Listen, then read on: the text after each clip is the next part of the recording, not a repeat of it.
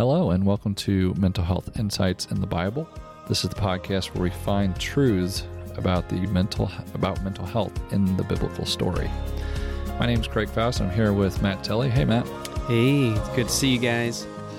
Or at least uh, speak to you guys. Yeah, Um, maybe someday we'll have a video connected with this, but for now, you just get to hear our lovely voices. Yeah, we've kind of talked about that before, and um, I think there is something about seeing the person that's talking to you, right? I always imagine what radio host voices look like, and I'll Uh huh. All the time. do that. So I imagine people might do that with us at some point. But today we are, uh, as we're starting to go through Genesis, um, we are going to talk about Cain and Abel today, and we're going to glean different mental health related topics from this that are revealed in the story. And this is the first story that we are really truly diving into after the fall.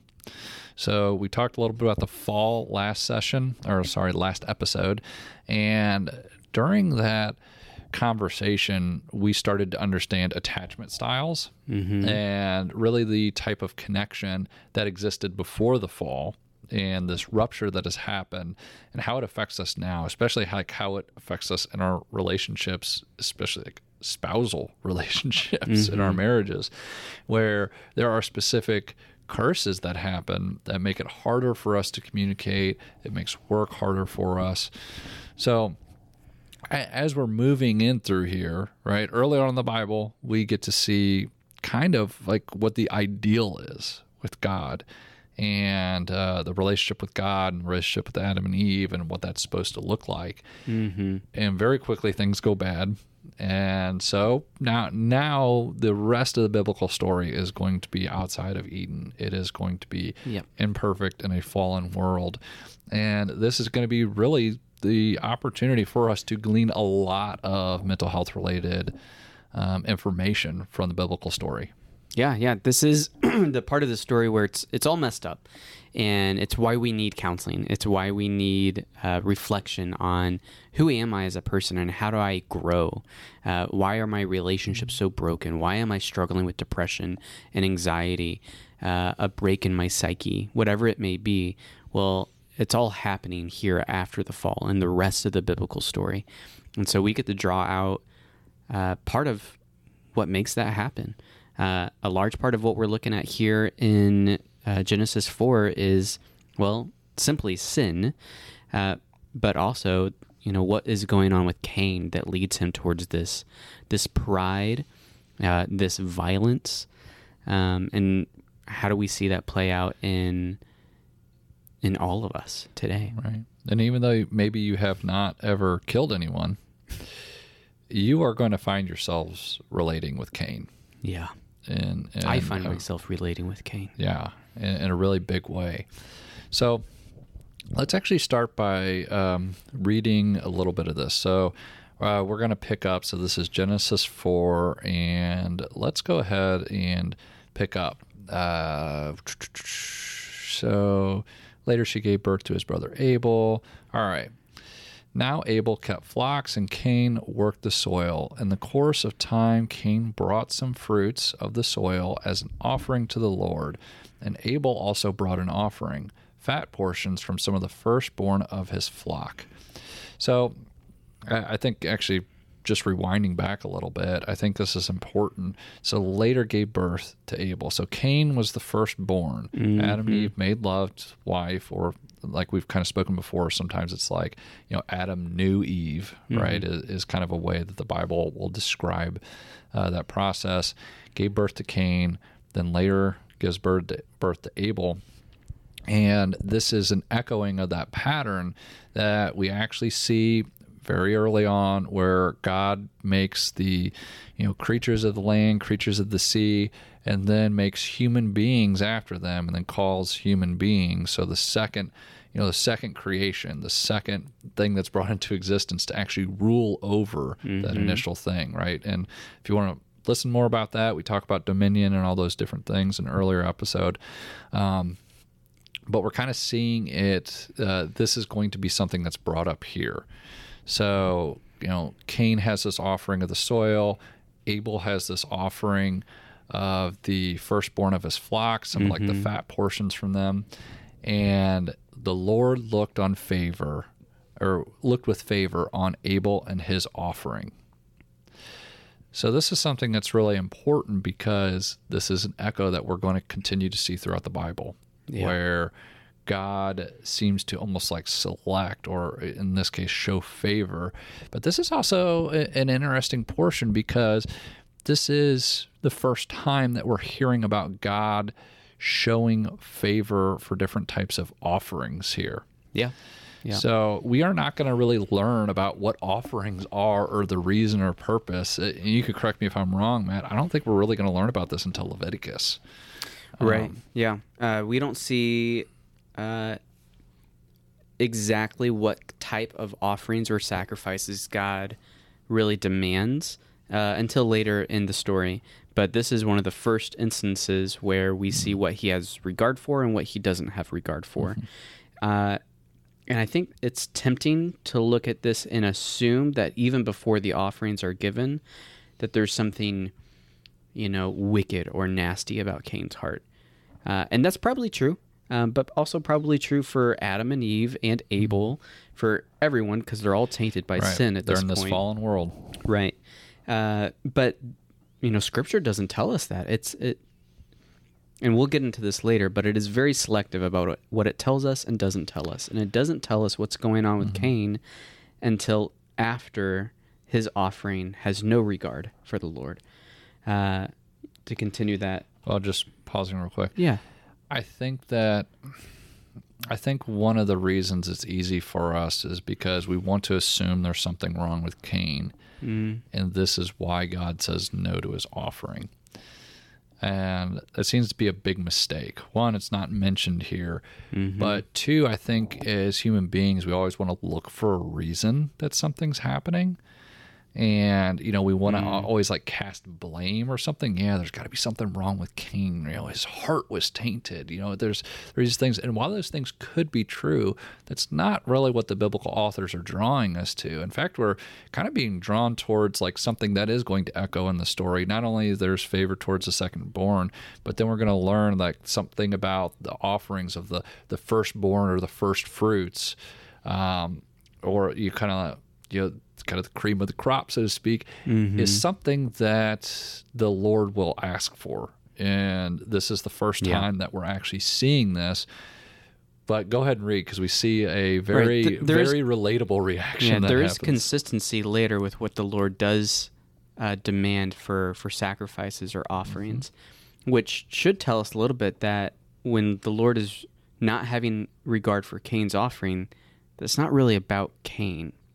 Uh, even though later we do see, you know, to give with a generous or cheerful spirit, a cheerful heart. Mm-hmm. Like we're not told what the status of their heart is before they give. We're just told there's regard for one, not regard mm-hmm. for another. Uh, and the Lord had regard for Abel and his offering, but for Cain and his offering, he had no regard. So here's where we see actually the status of the heart. So Cain was very angry, and his face fell. His first response was anger and potentially shame, sadness as his face fell, right. but highlighted or or overwhelmed with anger. Right. Well, and again, how relatable is this? You know, mm. I get mm. angry all the time. Uh, you know, and I and I would not be considered an angry person by any stretch of the imagination. But you know, anytime that there's a slight inconvenience, you know, mm-hmm. I, I, mm-hmm. took a sip of my coffee earlier and it was a little hotter than I wanted to. And then like initial anger right there is like, gosh, Greg, like why didn't you put a little bit of water in this, or why mm-hmm. couldn't you mm-hmm. just wait a little bit longer, mm-hmm. right? So like anger towards myself. Uh, for this. So like anger is such just a quick knee jerk reaction. Right. Or and, in all of its forms too. Frustration. Yeah. Man, I use that word often to kind of soften oh, what yeah. is really going angry, on. I'm frustrated. frustrated. Or yeah, I'm, I'm, annoyed. annoyed. Uh-huh. mm-hmm.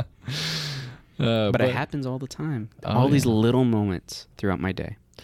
So we talked a little bit about this before, where you know people will use a way of like protecting themselves. And anger, frustration, annoyance, whatever we want to call it, this is a pretty common protective type of emotion where we're putting on a front of anger. And, and I don't mean front to say it's false or anything like that. That's kind of what we're showing on the outside is anger.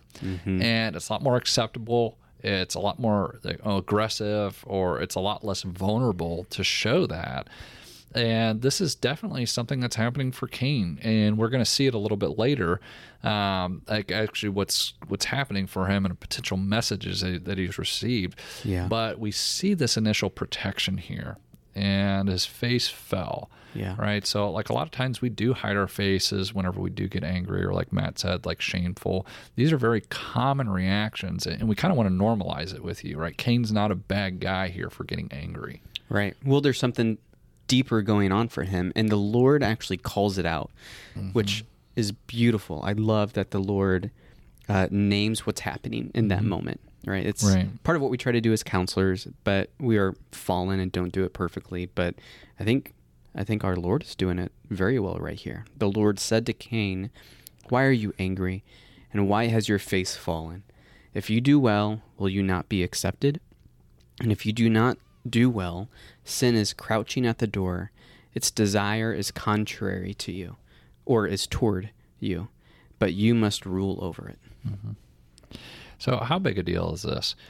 Um, Lord God. So, like, this is kind of also a little bit of picture that we have. The relationship with God seems to be different here. Um, you know, you have the the world where God is walking around in the garden with Adam and Eve. There is this kind of closeness here, and we kind of see Cain and Abel. Uh, and Cain's really not on the same page right here with the Lord, but there is still some type of relationship like happening right here.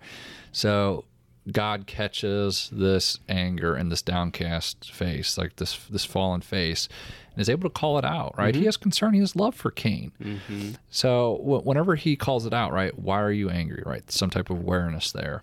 Why is your face downcast? Right? He, he has awareness and concern for them. This is something that's such a big deal, and he- I'm sure that you experience this a lot too.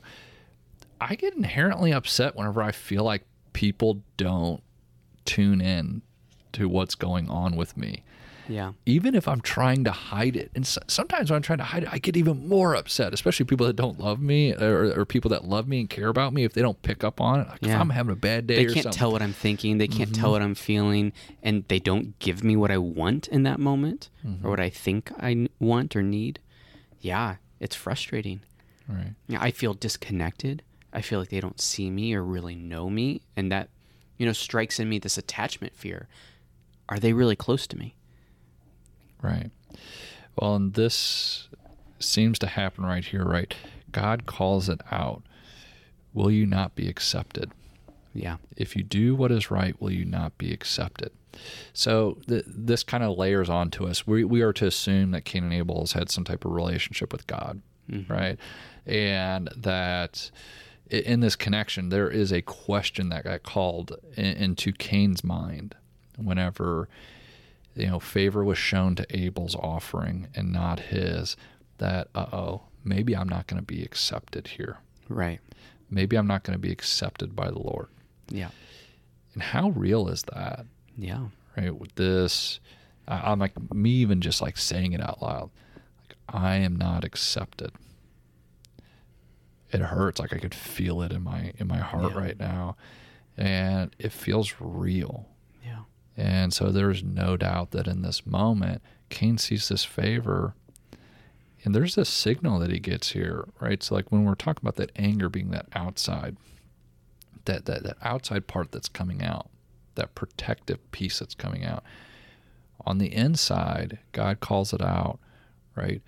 Will you not be accepted? Right?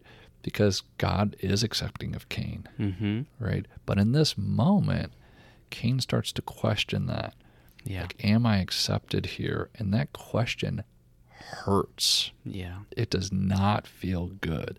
You can insert whatever you want, right? It's a hurt, it's painful, it doesn't feel good. He just felt like there's some distance that showed up right there between him and God.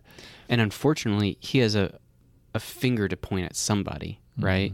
That I think fuels that feeling of I'm not accepted because my brother Abel's offering was regarded and mine was not. Mm-hmm. And then, you know, the shame starts spiraling, the lies start speaking loudly, the anger grows, and we see what happens next. Mm-hmm. But I mean, that reality is so real for us today too, right? That Right. we want to point the finger or we want to compare what's going on with with our acceptance or the love that we receive versus what we see happening for other people. Well, Right. other people are getting their needs or their desires matched or, or, or met, but it doesn't feel like mine are.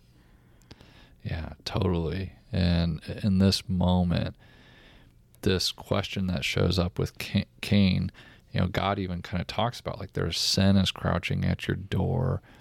It has desire to have you, but you must rule over it. And this is something that's hard. We're in a fallen world at this point. Mm-hmm. You know, if you're a believer, you probably come to a place where you can kind of accept that, that you have sinned. And you know that that's just a reality of our world. And we are asked to try to rule over it and to try to do something. But we also have to acknowledge that we don't have that strength alone to do that that that we need the strength of God.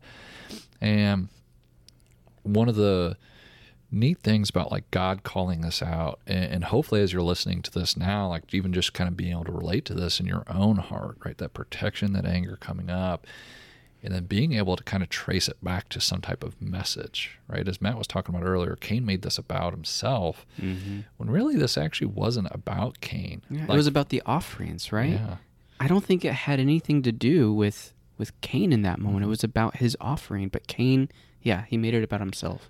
Right. What would happen for us if we could actually believe, okay, I am accepted. Okay, I am loved. But whenever something that we do gets rejected, well, it's very easy to take it one step further and say, it must be about me. So I think about this in Valentine's Day. I don't know why I'm, this is coming up in my head. Mm. you know, you get the traditional thing, uh, or, or, or in our culture at least, uh, traditional thing that man's supposed to get their wife is, you know, roses and, and chocolate or something like that. And you know what? I get roses and chocolate for my wife, and I see she does not seem excited about that chocolate. You know, she has shown favor to the flowers, but you know what? I got her some good chocolate You went all out on that chocolate, went huh? all Okay. out on that chocolate. But she showed favor to those flowers. Those are cheap flowers. I didn't even get her a dozen roses. Mhm. I was trying to get her to choose the chocolate, right? Mhm. But she didn't choose the chocolate. She put the roses in a vase and everything. It's all this this nice thing. So it kind of hurts my feelings, right? Man, I can relate with that. Yeah. So, so all of a sudden, you know, I get this gift for my wife, and she shows favor to one of the things. Both of them are are gifts that that, that I've given her, Mm-hmm. and in that moment, I feel like for some reason her favor is some type of reflection on me. And we don't know, and we'll talk more about this, right? We don't know all the intricacies of, of everything that was going on here in this moment. But something that we can kind of clearly start to discern is there is something that's stirring in Cain's heart, and he is on the precipice of a huge decision. And this happens for all of us, right? I give my wife uh, roses and chocolate, and I see that she shows favor towards the roses. And in my heart, I go, wow, she does not even care about how hard I looked to find those chocolates or how big a deal it was Yeah. uh, you know, and and it hurts Yeah. in some way. And I realize I'm using this story, and it's you know I'm trying to be kind of mostly joking, but it could be really serious. Where maybe I did put a lot of effort in that, and it kind of hurts. That like maybe my wife doesn't realize that, and maybe I'm not in tune with her. Yeah. Maybe I don't know what she really wants. What if she doesn't really want the things that I can provide her? Yeah. So all these things start to churn up, and I get kind of mad at her. I go, "Hey, are you going to eat those chocolates? Mm-hmm. Do you like those chocolates? Because if not, I'll eat them. Mm-hmm. Because it seems like you don't really want them, right? Yeah. So like, and, and you know, I could even I could do it in that tone, right? Then then her protection may come up like, "Whoa, what's going on here? Why am I being attacked all of a sudden about like Yeah. what am I going to do with these chocolates?" This Uh, happens, you know, I think in so many other areas too. Uh, in in a marriage, right? Hey, Mm-hmm. did you see that I washed all the dishes and folded all the laundry. Did you notice I cleaned the, the house or the living room? My wife asked me that question a lot. Yeah. And I, I say, oh, yeah, yeah, it does look better. In that moment, what she's asking me is, hey, do you see that I love you enough to do these things for us? Mm-hmm. She's asking, do you see me? Do Yeah. you know me? Do you know what I care about and who I care about? Right. Like that effort Yeah. that's being put into. Yeah, exactly. Well, and and so as we kind of continue on, right? So, you know, God God has this message to Cain and then we're kind of fast forwarded like now Cain said to his brother, "Let's go out to the field." And while they're in the field, Cain attacked his brother Abel and killed him. So, that sin that's crouching at the door, we see what it's capable of. Yeah. And as a modern day reader, we may read this and be like, wow, this is pretty egregious. Mm-hmm. And sin is pretty egregious. And like for us in this moment, Abel, from what we see in the story, didn't actually do anything to his brother. But there is something about Cain getting this message that he might not be accepted. Something about this interaction that happened whenever favor was shown. And we can kind of so we're going to do something dangerous in the Bible, but something that it calls us to do as we try to discern things. We're going to infer some things here. So we have a couple different emotions that I think would be easy to call out for Cain. There seems to be a certain amount of jealousy that he mm-hmm. has towards Abel in, in this favor. And like maybe even like a certain amount of pride, right? He Yeah. worked hard in those fields and like Yeah. he tried to give this offering. We'll see that pride come out later as he's speaking to the Lord as well. Mhm. But absolutely, I think it's not far off to assume those emotions, and we can't know for certain. The Bible isn't, you know, selecting to tell us those specific things, but it looks like it, right? Right. Well, and so let's just spend a, a moment to talk a little bit about jealousy. Right. So, jealousy, whenever we see something good happen to some someone else, a lot of times there is an anger that, that shows up in us or like a resentment towards them for, mm-hmm. you know, good things happen to them. You know, someone gets a, a raise or a promotion at work over you or, or anything like that or you know like your, your friend's doing really well and you're, you're having a really Yeah. tough time about things or you know That would be more envious, right? I mm-hmm. want what they have, right? then we also have like jealous as far as like spousal relationships and everything where you know maybe my wife is getting attention from other guys. And like i get jealous you know? There, there's this like mate guarding uh, you know term that's used in in psychology that certainly shows up as a way of protecting a relationship.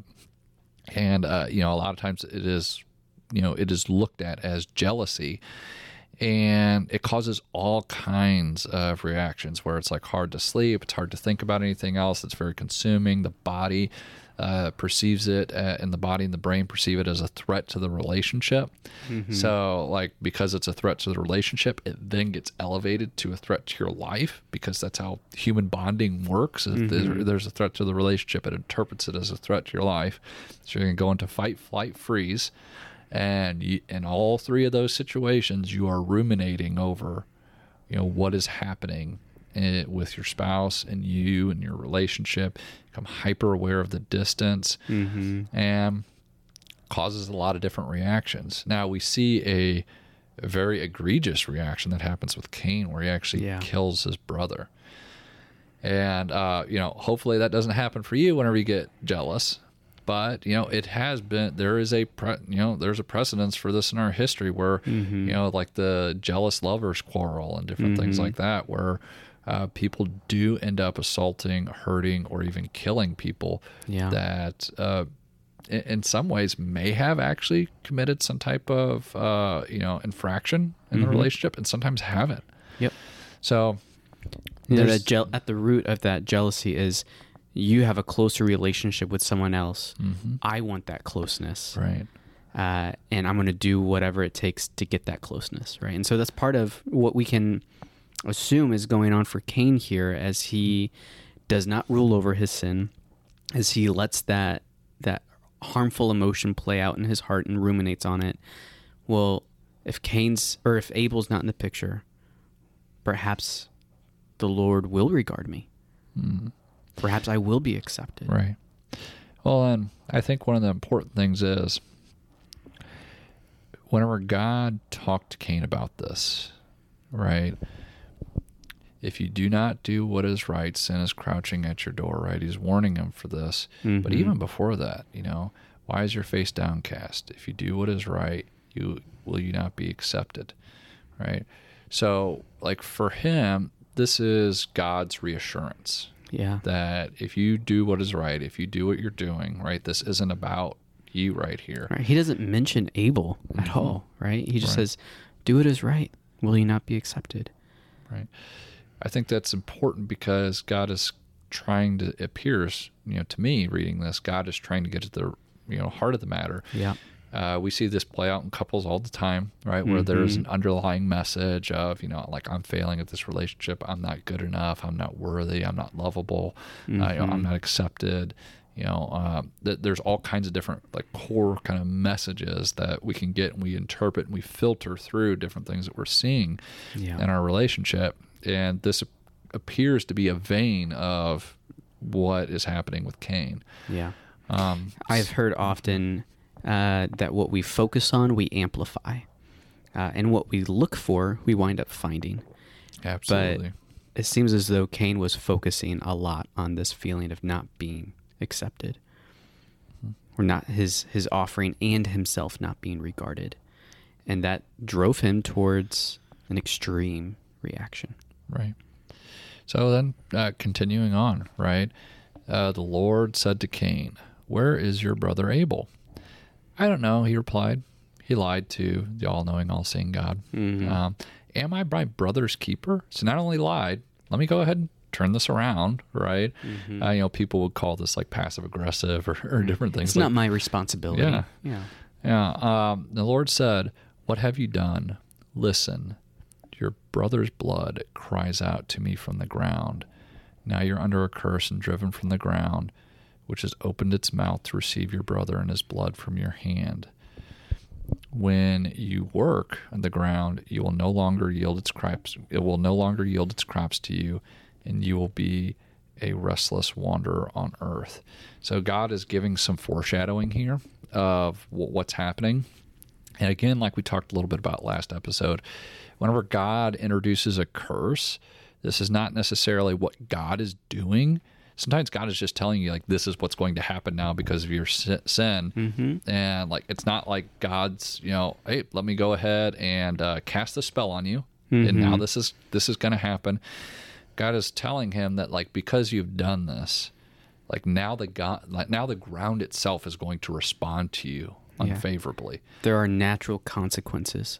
I'm just communicating the details of them to Right. you. Yeah. And then now, and we see, we do see this, right? Cain wanders throughout their life, and they establish a city that we'll kind of get to a little bit later in the story. Um, but we do see that Cain's anger even seems to, in this moment, translate to how he's responded to God, right? Hey, where is your brother? I don't know, he replied. Again, we talk about that lie that, that ends up happening. It happens all the time whenever like people are jealous or, or again, like whenever they're angry, you know, how many times have you been angry and somebody asks you about it and you tell them, no, I'm not. I'm not angry. And you lie to them. Mm-hmm. Uh, or you try to kind of put on this false front and again, trying to turn it around. Now, I think some people could easily look at this and be like, seems kind of like God's entrapping you know, Cain Mhm. Ca- God already knows that that this has happened. You know, he, he reveals that like, hey, can you not hear it? Like your brother's blood cries out to me from the ground. Yes. But I don't think he's trying to truly entrap him or manipulate him. Right. Uh, if anything, I think that because God knows, and because of the way God was speaking to Cain earlier, he is giving him yet another opportunity to come clean, to repent, to name the harm that he has done, to to truly care about what just happened. But Cain doesn't take that opportunity. Right. Do you do this with your son? I well, your son's a little bit younger than mine. I Yeah, do this. My, my son's son. only a, a year and a half Yeah, right now, but okay. even even now, it's starting to Yeah. it's starting to show up. I, I do this all the time with my son. So he's four years old, and uh, at the time of this recording, and um, I'll ask him, "Did you wash your hands for dinner?" And he has that moment right there. I know whether or not he washed his hands or not. And he has that moment to be truthful or not. And he has started to learn over time that if he is truthful, that usually goes out much better for him. Mm-hmm. Where like I'll praise him, I'll be like, "Oh, thank you so much for letting me know." Hey, let's race to the bathroom, right? Like he gets like playful dad, you know. He gets dad that is like happy, Yeah. ecstatic. Um, and then if he lies to me, right? He's like, "Oh yeah, I totally did that." I go, Sure. "Oh yeah, man, I know. Hey, buddy, I know that you didn't do that." Mm-hmm. and I feel like you just didn't tell me the truth. Right. So I'll give him another. Is that what happened there? And like, you know, a lot of times at this age, you know, be like, oh yeah, you know, okay, I didn't. I wanted to play more or something like that. And it's like, hey, that's cool. If you wanted to play more, you could have told me that you wanted to play more. And, you know, if we actually had time, Yeah. we could allow that. Then we can go wash our hands. You know, Yeah. it's more about, in those moments, it's more about like, okay, are you going to choose this relationship?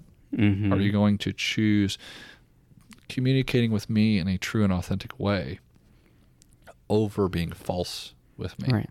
Because what's happening when he's lying or when any of us lie, well, one, we might be trying to protect ourselves from feeling shame, from feeling like we're a bad person. Uh, but ultimately, lying is still trying to just get what we want. Right. It's it's about ourselves. Mhm. Right. I don't want to feel bad, or I still want to have the privileges that I have in this moment. And if I told the truth, then I might not get that thing. Right. Well, and I think it's important too, right? Because some people might read into this. This is kind of something I want to head off just a little bit. That God punishes Abel for not being truthful, which is not true. Cain. Or sorry, Cain. Mhm. Um, as as we kind of talked about with the curses, a lot of times this isn't God doing these curses to punish it. A lot of time it's God foretelling what is going to happen because of the choices that you made. Um, and it's the same thing with my son, right? Like if he lies to me, he's four years old. I, I'm not going to punish him for lying to me. Um, I expect that at that age. That is an expected behavior as he's pushing against boundaries and different things like that. It gives me an opportunity to label what he's done and to call it out. Now, Cain here is is not a child, right? So God is giving an opportunity. Can't like like Matt said, can you actually speak about this out loud? Can you actually um, name it for what it is? Right. I imagine that there still would have been consequences, Mm. even if he had named the truth, right? But I wonder, like, Yeah. if he had been truthful, what would have that done for the relationship between Right. him and the Lord? Well, that's what I mean. I think this curse would have happened no matter what. Yeah. Um, Um, I think it's important to keep reading Mm. uh, Cain's response because the way that he responds to the Lord's punishment, uh, I think, sh- continues to show Cain's selfishness mhm. and his pride. Um, we left off, uh, You shall be a fugitive and wander on the earth. Cain said to the Lord, My punishment is greater than I can bear. Mhm. Behold, you've driven me today from the ground, and from your face I shall be hidden. I shall be a fugitive and a wanderer on the earth, and whoever finds me will kill me. I mean, he's afraid, right, that Right. somebody's going to take his life, just And- like he just took a life. Yeah. He's afraid for his own punishment. His punishment is too much. Oh, It's all about way, him. Not only is it about him, he's totally blaming God for this. Mm-hmm. right? Uh, I I don't know if any of you guys picked this up, right? You are driving me from the land, Mm-hmm. right? Uh, in you know counseling, I think uh, you know we talk about like I statements and different things like that. This is definitely not an I statement, right? I Mm-mm. statements making it like about like your feelings and trying to communicate your feelings in a way that doesn't poke at um, or harm you know the other person, but you drove me from this land. Mm-hmm. When he does use I, he's he's playing the victim card quite a bit. Mm-hmm. He's heightening his own pain rather than focusing on the pain that he has caused the Lord or the pain that he has caused to his brother Abel. Mm. Uh, and he has to focus and heighten his Mm-hmm. own pain, his own punishment that's too much to bear Right. in order to still get what he wants. It's it's still showing a heart that is not repentant, not sorrowful at the harm that it's done. It's still about himself, what he Mm-hmm. wants.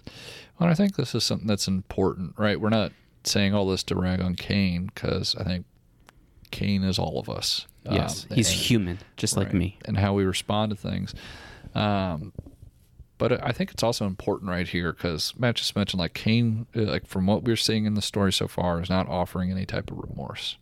Yeah, uh, that doesn't mean that remorse isn't there. It means that like for Cain right now, the emergency is his own safety and well-being. Yes. And because he is focused on his own safety and well being, it's hard to tune into that remorseful part. The reason I want to focus on that is because this happens so often whenever someone gets caught doing something or you mm-hmm. know or doing something wrong or anything like that is that there is this moment where we are expecting remorse immediately from the other person right? My son's caught in a lie or my wife's caught in, you know uh, you know purchasing something from Amazon that I didn't want her to buy or something right? You know we expect there to be immediate remorse and if we see some type of anger some type of protection or blaming or anything like that uh, we start to feel like they don't really have any remorse and it just simply may not be true Right. They may be, you know, that's the normal protection that's coming out. Right. And sometimes we actually have to give time and space for that remorse to actually show up. Right. Because in that moment where they truly do fear for their own safety or their own connection, and even if there is an apology, mm-hmm. well, it might be a quick apology. It might, it might not name the depth of what harm was done. And so it feels like that safety that's coming out in them defending themselves or justifying their actions kind of taints that apology that they give. When truly there probably is remorse, but that's not what we get to see. We see their fear come up, and their fear comes up through justification, through blaming, through you know getting angry, um, heightening their own pain, or you know playing their their victim card as well. Um, and really, it's just it's it's an attachment fear. I don't want to be rejected. I want to stay close. I want to know that you care about me. Yeah, we do see a little bit of Cain's fear right here that he is going to be driven from the land. He's going to be driven further from God. And, he and from your face I shall be hidden. So that's that's that attachment fear that's coming up right there. Right. Well, and I think it's probably even important to mention, uh, and you can correct me if I'm wrong with this. Uh, I could be wrong, right? I'm not a, I'm not a Bible scholar by any means. Um, I'm not really either. I went to seminary, but I Yeah. didn't have all of the Bible classes. right. um, but as I'm reading and understanding the Bible, this may be one of the last times that we actually hear about anyone being able to see the face of God. Um, Hmm. where- Yeah, outside of Moses, who just saw the backside Yeah. of the Lord, um, and Noah, who walked with the Lord, uh, Mm-hmm. whatever that means, if he actually got to see the face of God. Uh, but yeah, w- connection on a day to day level with the Lord seems like it it dips at this point. totally. It's getting further and further. Mhm. And so th- then we kind of get to see that, you know, that God sets up these certain protections uh, from Eden, and, and maybe that's something that we can kind of go into at, at some other point or, or maybe in a deep dive or something. Mhm. Um, but I think that uh, us kind of like connecting this to mental health. You know, if you if you've listened to the, as many episodes as you have so far, you probably realize that like we're not sitting here trying to diagnose, you know, these uh, biblical, uh, you know. The, the, we're not di- trying to diagnose the people in the biblical narrative or anything like that, but trying to kind of draw our own connections in a very human way, right? Like our attachments and like the longings that we have, the way that we Right. protect ourselves, and different things like that. Because one of the things that we want you to glean from this is these are just people in the story, and they do the same things that you do today, as far as protecting yourself, as far as responding to different things. There are very real things like jealousy and pride that, that end Yeah. up showing up. I don't think we're very different. Yeah. No. Yeah. And really for us, I think the important thing is a lot of times the pathway through these things is going to be truth. Mhm. Right? The you know, so this is obviously hypothetical. This did not seem to happen. But if Cain would have went to God and been able to say something, uh, along the lines of, "Wow, I was just afraid that I wasn't being accepted by you," and this was such a devastating thing that I took out all of my fears and anger on my brother, and I killed him, and I cannot believe that I did that, uh, but I did right? If if he would have kind of gone to God and been able to say something along those lines and, and kind of show a little bit of that remorse and kind of realizing the gravity of the situation, it might not have, you know, forestalled this punishment or anything like that. But it might have actually done something with the connection right. with God there. It could have changed Cain's heart, mm-hmm. his perspective of that relationship. Totally. Which could have done something for the fear right? Yeah. Because God does do something for the fear, right? He gives them a mark, tells them that like, hey, like no one will, no one will ever kill you. Right. There's um, a repercussion if mm-hmm. somebody does take vengeance on you. Um, vengeance shall be taken on him sevenfold. Yeah, that's what the mm-hmm. text says. And so there's this protection he puts on Cain. Right.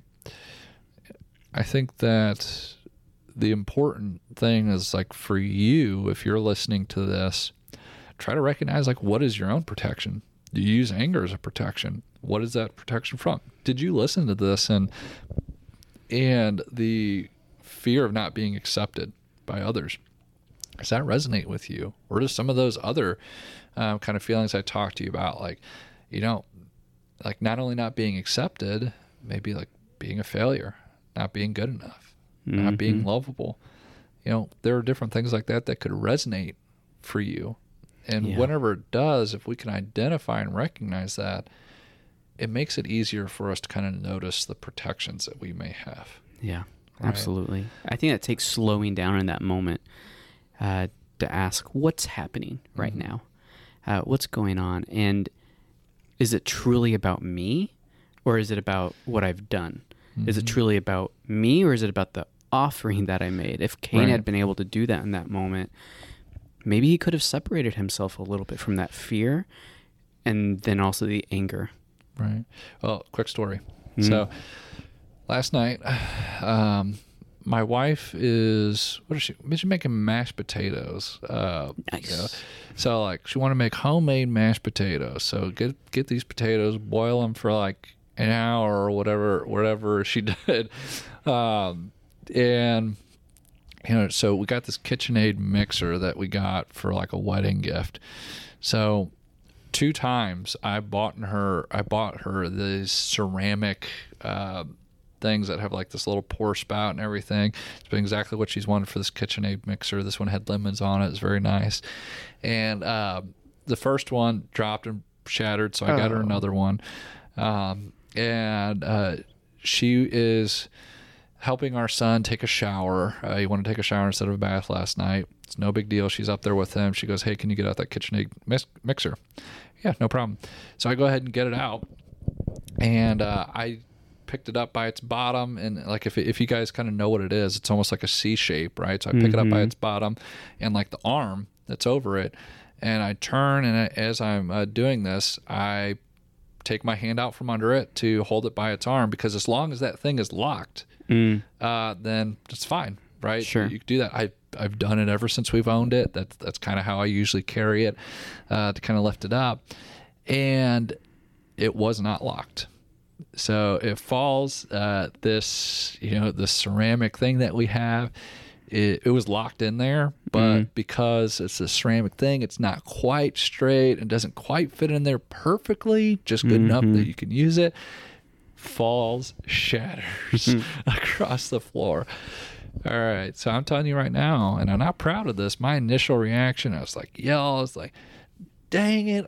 you know, I yelled out loud.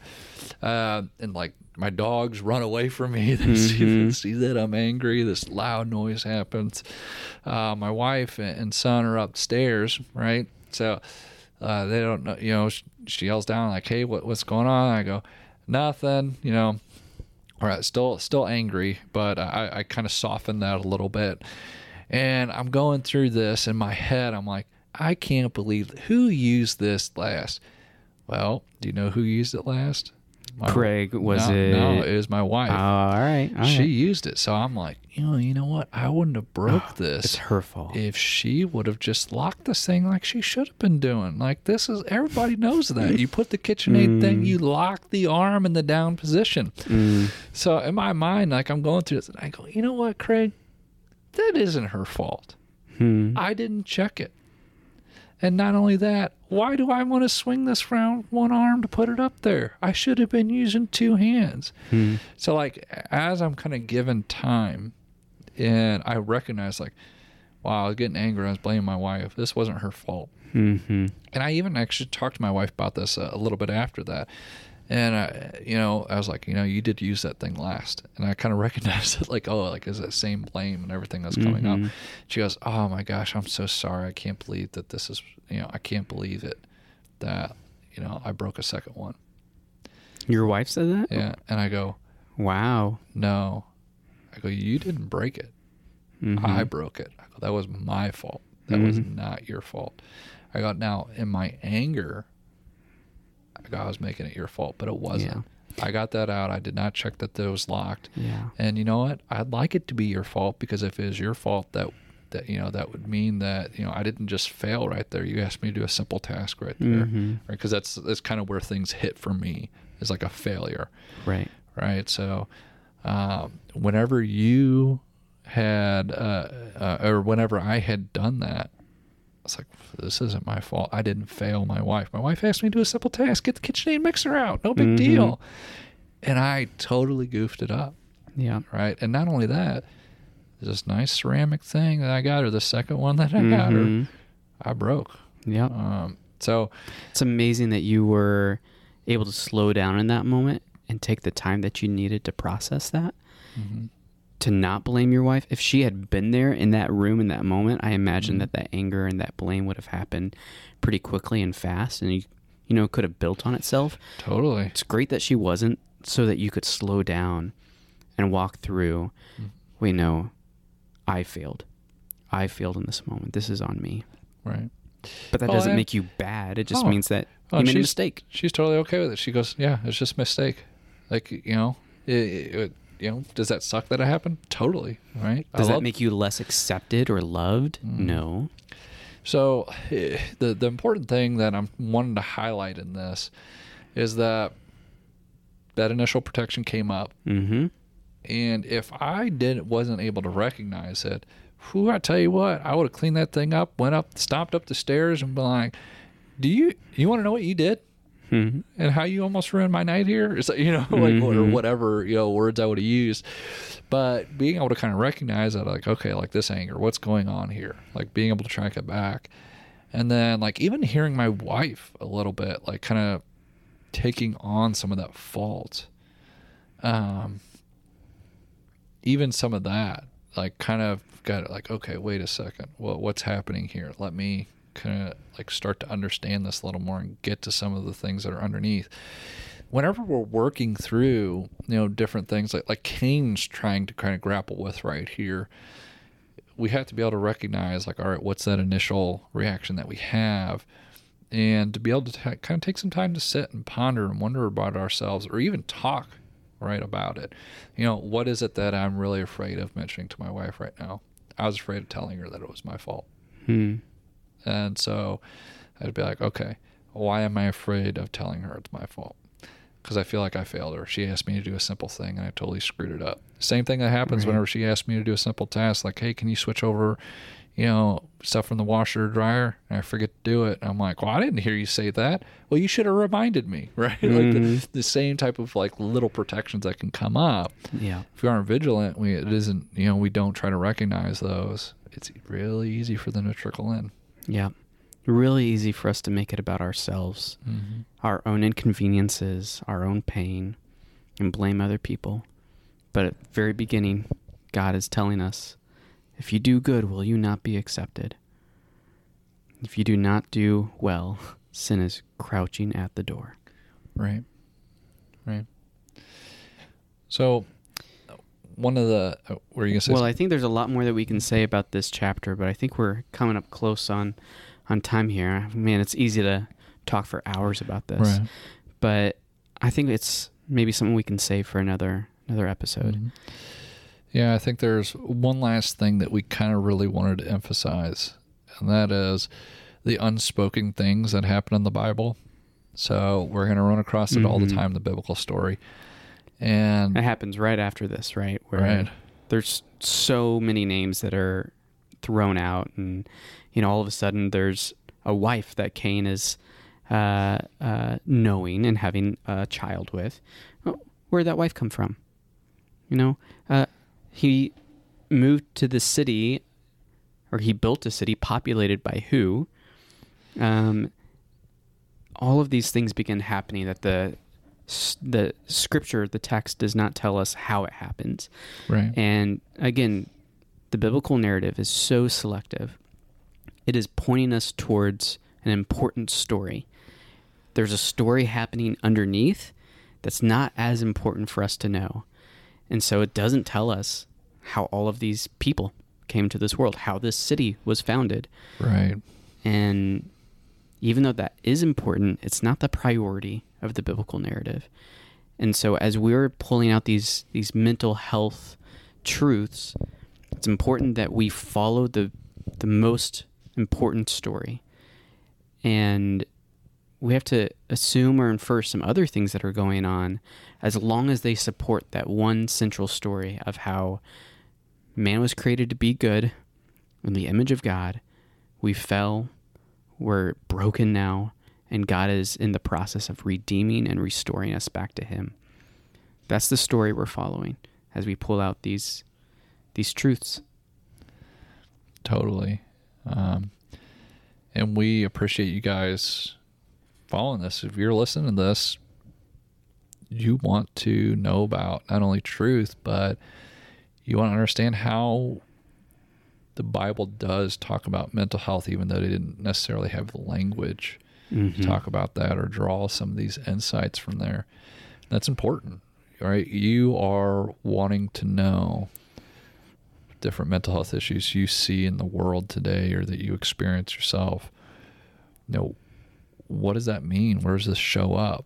And we want to let you know that they are there in the biblical story, even though they may not be named that. Right. And it does not mean that you are any less in God's eyes or that you are somehow disqualified from being part of the body of Christ in any way. Yeah. Exactly. Well said, Craig. So, thank you guys for joining us for this episode. Uh, if you enjoyed the episode, please tell a friend, tell someone else about it. Uh, Mhm. we would love to have more people listen. And of course, we'd ask that you leave us a review or, or a five star rating so that other people can find us. Yep. And uh, if you have any questions about this, or even or even if you want to kind of like push against some of the interpretations we have, feel free to reach out to us. Yeah, we'd Uh, love to hear your voice. yeah, the Bible is about growing together, and that's most certainly what we want to do here. Absolutely. All right. Well, thank you guys. We will uh, see you next session, uh, and uh, or excuse me, episode. Uh, see, we're so used to counseling sessions, uh, but until then, uh, we hope that you have a good week. Thank you for listening to Mental Health Insights in the Bible. This podcast is conducted by two licensed professionals in mental health counseling, but this podcast is not meant to provide medical or legal advice and is not a substitute for personal counseling. The song on our podcast is called Indie Folk by Alexi Action, found on Pixabay. If you are listening to this and feel that you may be a harm to yourself or others, please reach out to professional because we believe your life is worth it.